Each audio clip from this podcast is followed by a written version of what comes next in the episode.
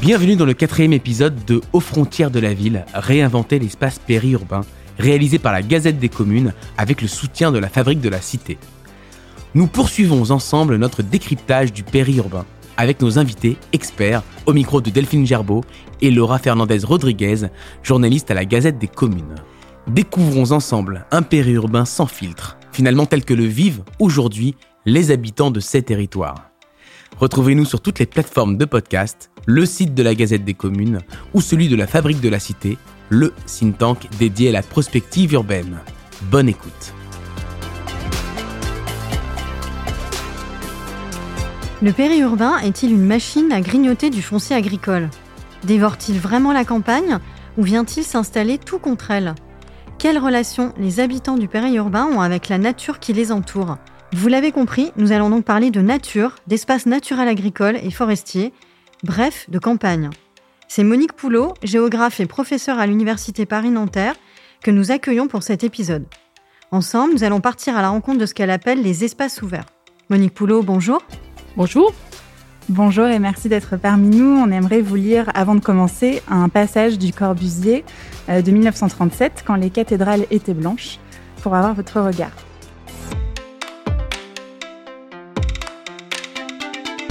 Ils sont des millions qui veulent ainsi fouler à nouveau de leurs pieds l'herbe verte de la nature, qui veulent voir le ciel, nuages et azur, qui veulent vivre avec des arbres, ces compagnons des âges sans histoire, des millions. Ils y vont, ils s'élancent, ils arrivent. Ils sont maintenant des millions ensemble à considérer leurs rêves assassinés. La nature fond sous leurs pas. Qu'est-ce que cet extrait du Corbusier vous inspire? C'est un très beau texte de Le Corbusier. On n'a pas forcément, euh, on n'imagine pas forcément que ce soit un texte du, du Corbu, comme on dit, puisqu'on a plutôt euh, l'image euh, de ces constructions assez importantes. Mais ça dénote bien ce, sentiment qui est apparu assez tôt quand même d'un désir de nature au sens large, si je puis dire, de, des habitants. On pourrait remonter à la fin du 19e, hein, au début de l'industrialisation, et on a déjà ce sentiment cette impression et il va jalonner en quelque sorte toute la période jusqu'à aujourd'hui. Donc on va parler de campagne avec vous. Euh, on va commencer par le début.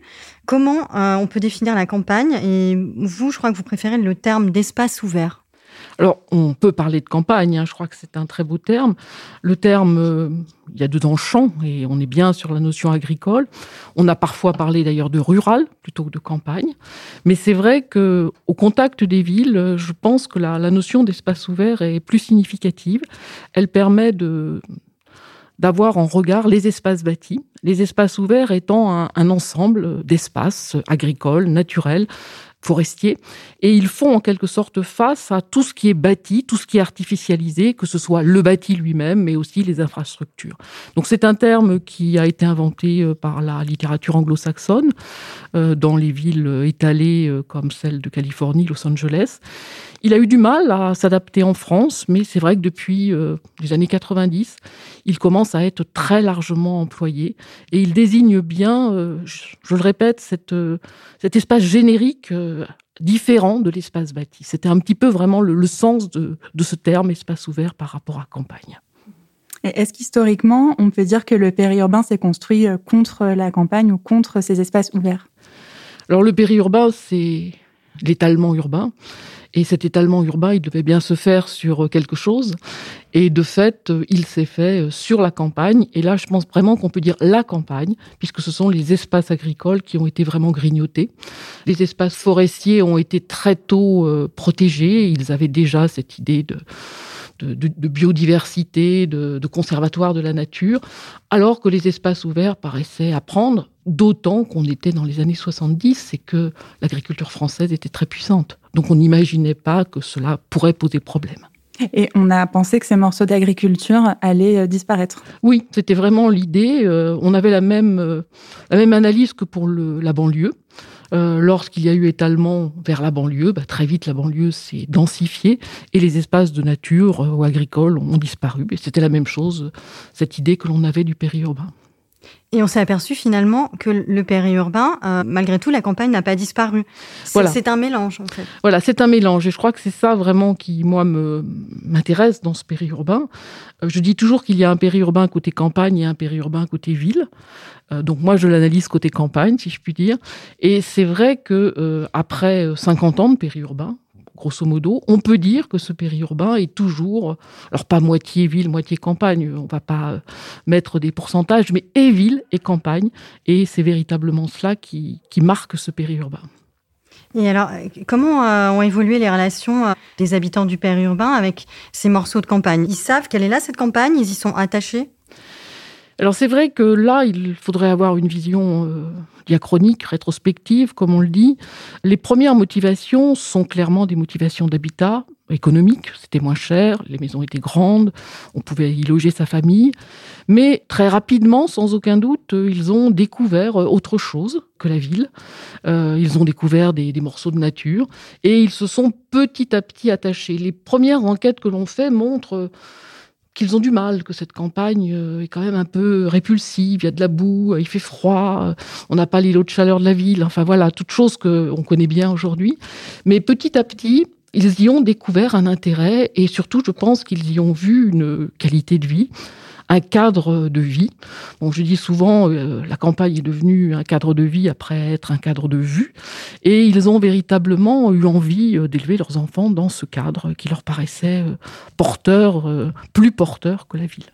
Donc là, ça devient même un facteur d'attractivité pour ces familles Alors oui, euh, c'est très clair qu'on a là un projet résidentiel de ces familles. Et la plupart du temps, quand on évoque un projet résidentiel ou un parcours résidentiel avec ces familles, la nature, le contact avec la nature est une donnée euh, quasi aussi importante que l'aspect économique. C'est toujours difficile, hein on est sur des dires d'acteurs, comme on dit, mais il l'évoque de plus en plus, plus on avance dans le temps. Et c'est quoi ce qu'ils recherchent le plus? C'est la forêt, les bords de rivière? Alors en effet, dans, cette, euh, dans ces espaces ouverts, euh, il y a des espaces euh, qu'ils plébiscitent. La forêt, vous avez raison, les bords de rivière qui apportent un peu de, de ballonnement, enfin de, de paysages un petit peu différents. il y a aussi qui est plébiscité les prairies, avec l'idée qu'il va y avoir des vaches dessus. Enfin, on voit bien là une image un peu d'épinal, de nature. Et euh, ce qu'on appellerait les grandes cultures céréalières arrivent juste derrière. Et peut-être ce qui pourrait nous étonner, c'est que les cultures fruitières ou maraîchères arrivent encore derrière. Elles sont réputées euh, donnant des paysages un peu sales, avec des cajots euh, au bord des chemins. et c'est vrai que les enquêtes, au moins jusque dans les années 2010, ne manifestent pas d'intérêt particulier aux cultures euh, maraîchères, ce qui n'est pas le cas aujourd'hui. Et quel rôle jouent les élus locaux face à ces aspirations-là? Alors les élus locaux ont, ont, pris en charge ces aspirations de campagne ou de nature toutes les enquêtes montrent qu'au tournant des années 2000, de nouvelles équipes municipales euh, s'installent, euh, équipes municipales qui sont souvent euh, le fait de ces nouveaux habitants, avec de moins en moins d'habitants anciens, et ces nouveaux habitants qui prennent les communes, qui prennent les mairies, sont forcément attentifs aux demandes de ces périurbains. Et on va avoir notamment une, des documents d'urbanisme beaucoup plus fermés, pour éviter en quelque sorte que cette campagne euh, soit grignotée. Alors pour les élus, c'est malgré tout très compliqué, euh, je crois qu'il faut le dire. Ils doivent à la fois euh, loger les habitants, ils doivent à la fois euh, leur réserver des morceaux de campagne avec des législations très complexes. Et, euh, on a Lausanne aussi qui arrive. Et, qui va, Lausanne, qui, arrive, voilà. Et c'est vrai qu'ils sont pris sur des, des, logiques très différentes. Obligation aussi d'avoir des zones d'activité, des centres commerciaux, même si la taxe d'habitation ou la taxe commerciale n'est plus la même. Mais il n'empêche qu'ils ont besoin de ces ressources. Et du logement social. Et du logement social. Donc on voit bien la difficulté et sans aucun doute, euh, dans un certain nombre de périphéries, c'est quand même la nature qui reste un peu sacrifiée. Mmh. Et il y a quand même un paradoxe parce qu'à la base, euh, dans ces équipes municipales, on avait aussi souvent des, des habitants euh, qui étaient là depuis longtemps, des agriculteurs, et le périurbain s'est aussi construit sur ce foncier qui a été vendu. C'est vrai que les agriculteurs ont été des parties prenantes, très clairement, de l'urbanisation.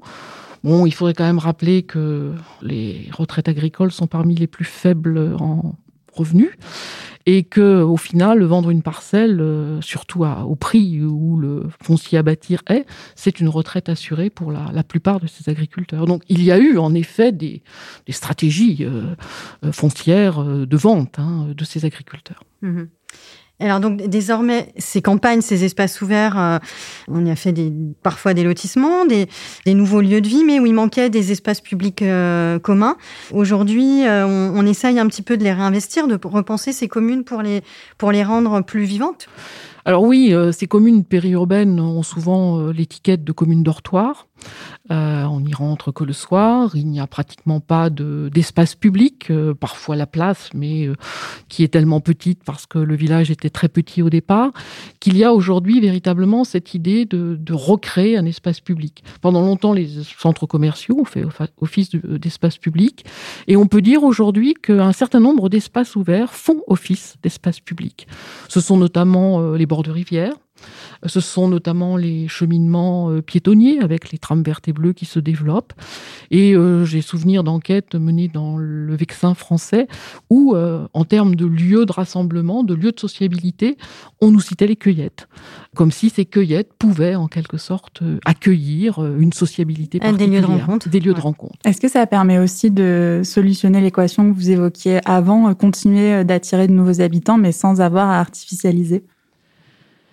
Alors c'est le projet, c'est certainement le projet euh, d'essayer de moins artificialiser ou d'artificialiser différemment. Je pense qu'on est aussi rentré dans une forme d'économie nouvelle euh, de la terre, avec euh, la densification des dents creuses, avec le fait qu'on ne s'étende pas en périphérie de bourg, mais véritablement dans ce qui reste du bourg.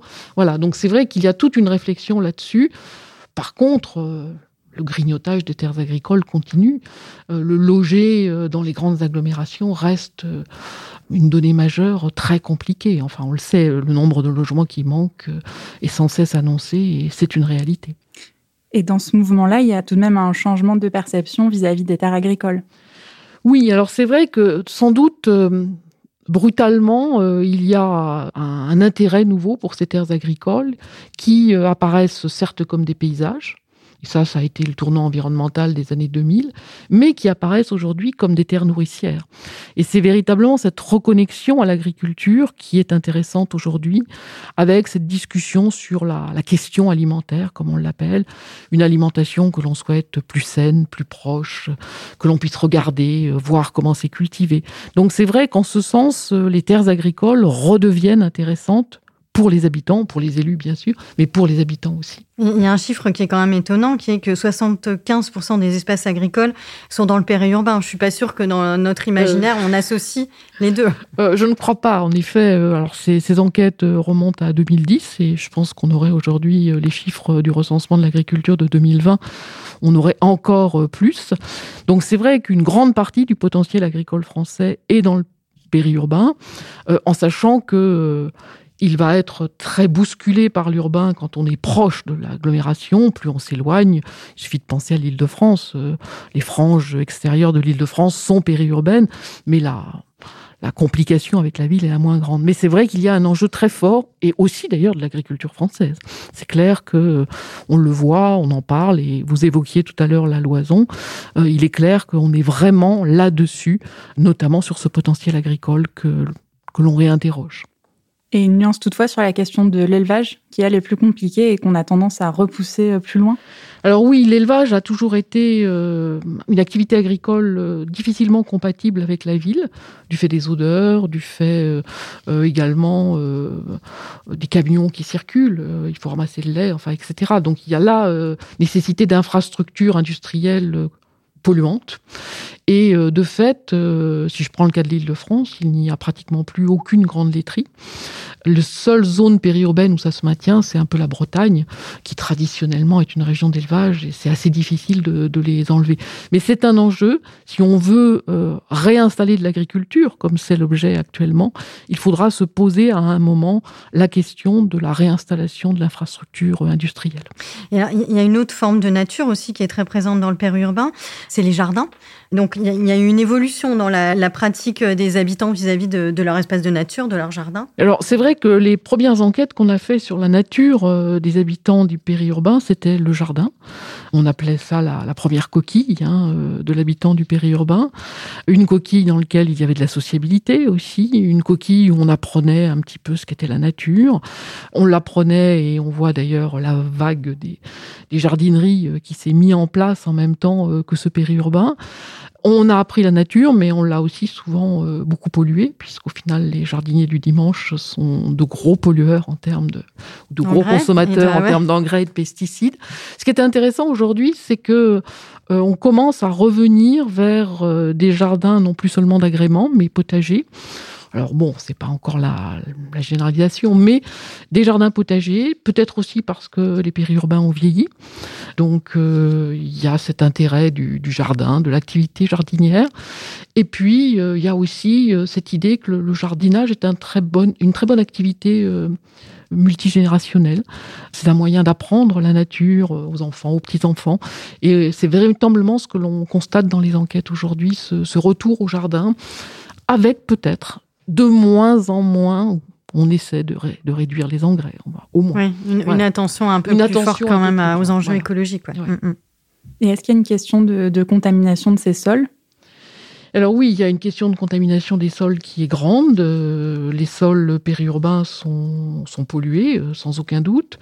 Ils sont aussi les cultures qu'on y fait. On se pose la question de la pollution. Euh, certaines industries agroalimentaires ont d'ailleurs décidé de ne plus collecter euh, dans le périurbain, considérant par exemple que les, légumes de conserve sont beaucoup trop pollués. Bonduel a arrêté mm. de, euh, de collecter dans ces zones. Donc il y a véritablement des, questions très fortes. Euh, c'est d'ailleurs une question aussi pour l'agriculture urbaine. quel, est, mm. quel est le degré de pollution et puis pour les sols, le problème qui se pose, c'est également que très souvent les sols sont des remblais des grandes infrastructures et malheureusement, on sait très bien que ces remblais sont pollués. Donc c'est pas non plus évident de pouvoir passer de l'ornemental à euh, quelque chose qui peut être consommé. Euh. Voilà, c'est pas évident. Euh, bon, ce sera de toute façon qu'une petite partie du jardin. Hein. Je crois que c'est très rare que l'intégralité du jardin soit transformée en jardin potager on ne s'improvise pas non plus euh, jardinier euh, véritablement. Hein. Avoir des récoltes, c'est autre chose. Mais avec ces discours centrés vraiment sur ces espaces ouverts et cette nature, est-ce qu'il ne faut pas faire attention à une dimension euh, idéologique, avec quand même un risque d'idéaliser la vie dans le périurbain? Alors c'est vrai que cet aspect n'est pas du tout à négliger. Il y a un discours médiatique, politique, euh, scientifique euh, aujourd'hui sur la nature, la nécessité de préserver cette nature. Et euh, sans aucun doute, les périurbains, comme les autres habitants, sont totalement dans ce discours. Donc il y a ce, discours qui est de plus en plus fort. Ils cherchent d'ailleurs très clairement à se dire autant écolo que les urbains, puisqu'on les a on leur a quand même reproché de ne pas l'être, hein, puisqu'il y avait la voiture. Donc c'est vrai qu'il y a une très forte, une réclame très fortement cette dimension. Et ils oublient, je pense que ça a été beaucoup d'enquêtes qu'on a, qu'on a fait euh, dans le périurbain de Toulouse notamment.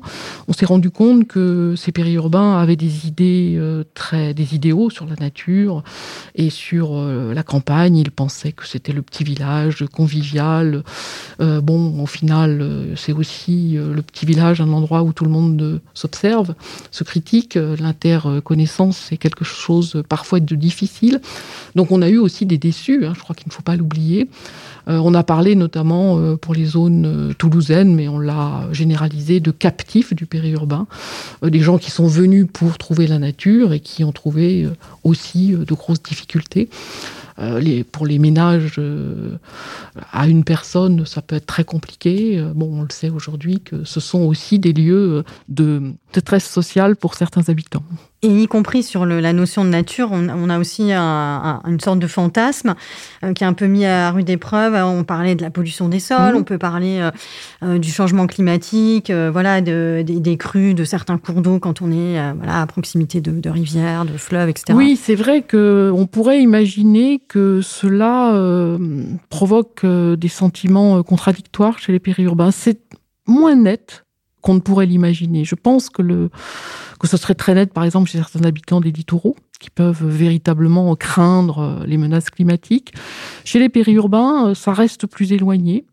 Euh, même si euh, je pense aux, crues de la Seine euh, ces dernières années et les affluents de la Seine ont été très compliqués, puisqu'au final, c'est le périurbain qui a été inondé et non pas la ville. Hein, bien, sûr. Mm, mm. bien sûr. Donc c'est vrai qu'il y a des questionnements. C'est véritablement à l'occasion de grands événements comme ça qu'il peut aussi y avoir cette impression de, de conflit entre le périurbain et la ville, plus peut-être que de remise en cause de la nature. Le Sénat a récemment euh, auditionné des chercheurs spécialistes du périurbain dont vous faites partie. Est-ce que ça atteste d'un nouvel attrait pour ces questions? Alors la question est en effet importante, euh, mais ce qui est intéressant, c'est que c'est à la fois le côté ville et le côté campagne euh, qui intéressent cette fois-ci. Et ça revient à l'idée, est-ce qu'on va l'appeler périurbain, est-ce qu'on va l'appeler campagne urbaine? Enfin, je crois que ça dénote aussi peut-être la volonté d'avoir un regard euh, plus positif euh, sur cet espace qu'on a souhaité pendant longtemps gommer. merci beaucoup Monique Poulot de nous avoir permis de nous projeter dans ces espaces ouverts, ces morceaux de campagne qui font aujourd'hui partie intégrante de l'identité du périurbain. Tout de suite, on vous propose de participer au mot de la fin. Comme tous nos invités, vous devez répondre aux trois questions suivantes par un seul mot.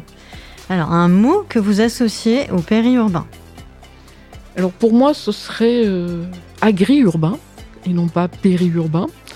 Dans l'idée justement que j'avais tout à l'heure, euh, que j'ai développé, que on allait voir euh, des morceaux de campagne qui restent, ce périurbain euh, pourrait devenir plus positif, euh, et même l'appellation de périurbain est négatif actuellement. Le terme de agri-urbain donnerait vraiment sens à une réconnexion entre l'agriculture et la ville.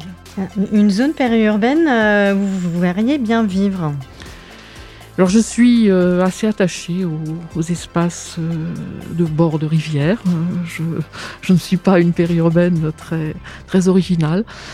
J'avoue que les, les bords de Seine ou les bords de Loire restent des espaces que j'aime beaucoup. Et j'en ajouterai une deuxième, une petite ville du périurbain. Une petite ville du périurbain. Une petite ville du périurbain. Je pense que les services sont quand même nécessaires. Oui, c'est assez crucial. C'est assez crucial. Et le périurbain, dans 10 ans, c'est? Alors le périurbain dans 10 ans, euh, ça c'est une question compliquée. Euh, je pense que ça pourrait être l'occasion d'une nouvelle forme de ville, d'une ville justement où, euh, sans aucun doute, il y ait cette possibilité à la fois de nature et de bâti dans des proportions variables. Hein, je, n'envisage pas de proportions, mais, véritablement, cette, euh, ce mi-urbain, mi-rural, ou ce et urbain et rural, pour moi, c'est vraiment ce qui donnerait du sens aussi à la vie urbaine, qui a quand même de grosses difficultés. Merci Monique Poulot. Je rappelle que vous êtes géographe et professeur à l'Université Paris-Nanterre. Merci d'avoir participé à ce quatrième épisode. Un grand merci à vous. Cet épisode vous a plu, n'hésitez pas à nous le faire savoir dans les commentaires et à en parler autour de vous. Et pour le prochain et dernier épisode de notre série sur le périurbain, nous recevrons Bruno Loustalé, ancien maire d'une commune périurbaine près de Lyon et qui a rendu son écharpe tricolore pour se lancer dans un travail de thèse sur le périurbain. Un parcours de vie et un double regard pour mieux comprendre et appréhender le périurbain de l'intérieur. À très bientôt.